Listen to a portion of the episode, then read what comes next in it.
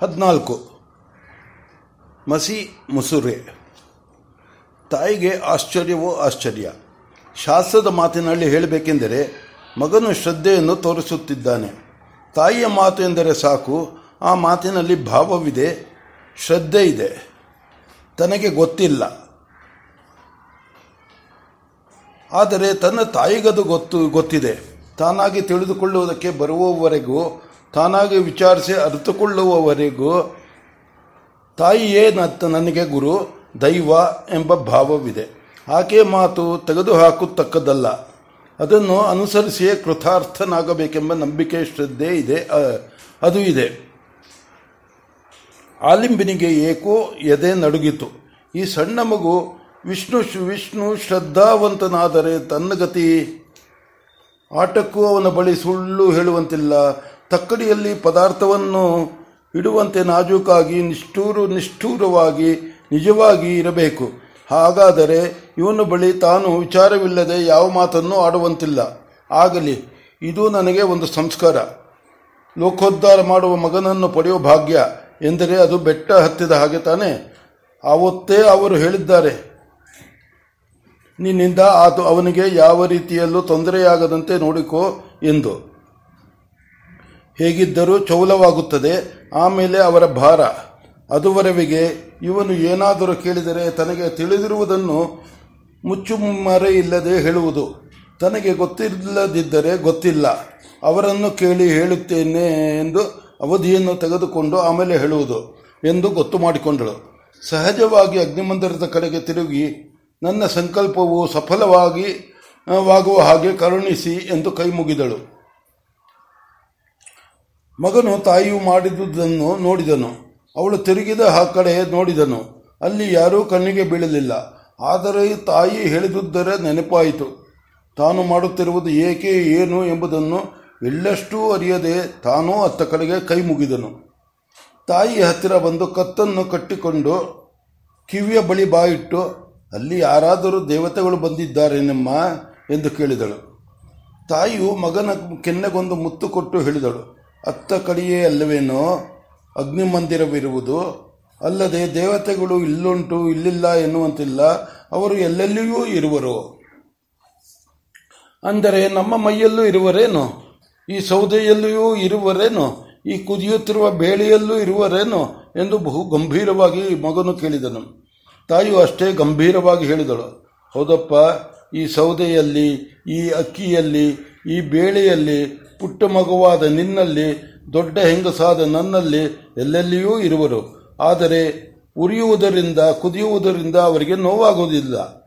ನಾವು ಮಾಡುವುದೆಲ್ಲ ಅವರಿಗೆ, ಆದರೆ ಅವರಿಗೆ ಅದರಿಂದ ನೋವಿಲ್ಲ. ಅವರನ್ನು ಮರೆತರೆ ಅವರಿಗೆ ನೋವು. ಮರೆತರೆ ಅವರಿಗೆ ನೋವು? ಆಗಲಮ್ಮ, ಅವರನ್ನು ಮರೆಯದಿರುವಂತೆ ನೋಡಿಕೊಳ್ಳುತ್ತೇನೆ.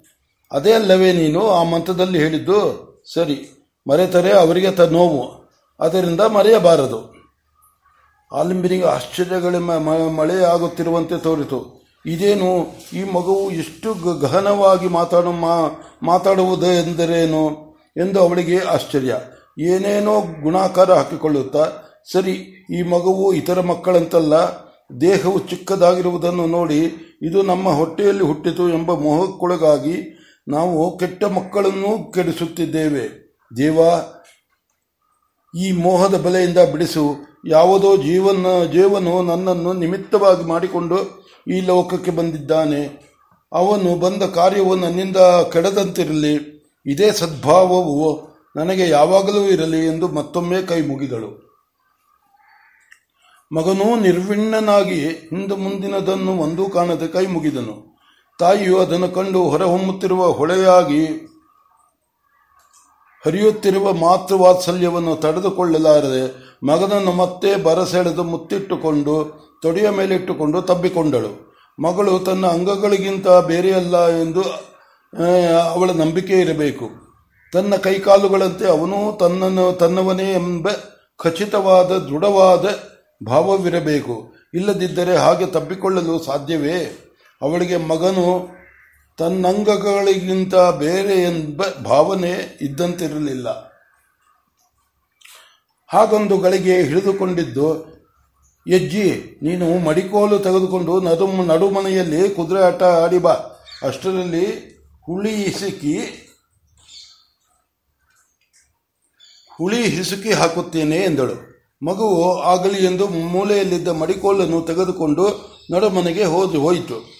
ತಾಯಿಯು ಹೋಗುತ್ತಿದ್ದ ಮಗನನ್ನು ಮತ್ತೊಮ್ಮೆ ತಿರುಗಿ ನೋಡಿದಳು. ಮತ್ತೊಮ್ಮೆ ಕರೆದು ಮುತ್ತಿಟ್ಟುಕೊಳ್ಳಬೇಕೆನ್ನಿಸಿತು. ಕೂಡಲೇ ಗೃಹಿಣಿಯ ಭಾವ ಬಂದು ಬಲಿತು. ಇಲ್ಲಿ ಇವನೊಡನೆ ಆಟವಾಡ, ಆಡುವ, ಆಟವಾಡುತ್ತಾ ಮಿಕ್ಕ ಕೆಲಸವನ್ನೆಲ್ಲ ಕೆಡಿಸಿಕೊಳ್ಳಬಾರದು. ಅಡುಗೆಯು ಕೆಟ್ಟರೆ ವೈಶ್ವದೇವವು ಕೆಟ್ಟೀತು. ಅವರು ಹುಡುಗರು ಮಾತನಾಡದಿದ್ದರು ಅದು ಅವರ ಒಳ್ಳೆಯತನ. ಹಾಗೆಂದು ನಾವು ಕೆಲಸವನ್ನು ಕೆಡಿಸುವುದೇ ಎಂದು ಗೃಹಿಣಿ ಕಾರ್ಯದಲ್ಲಿ ತೊಡಗಿದಳು.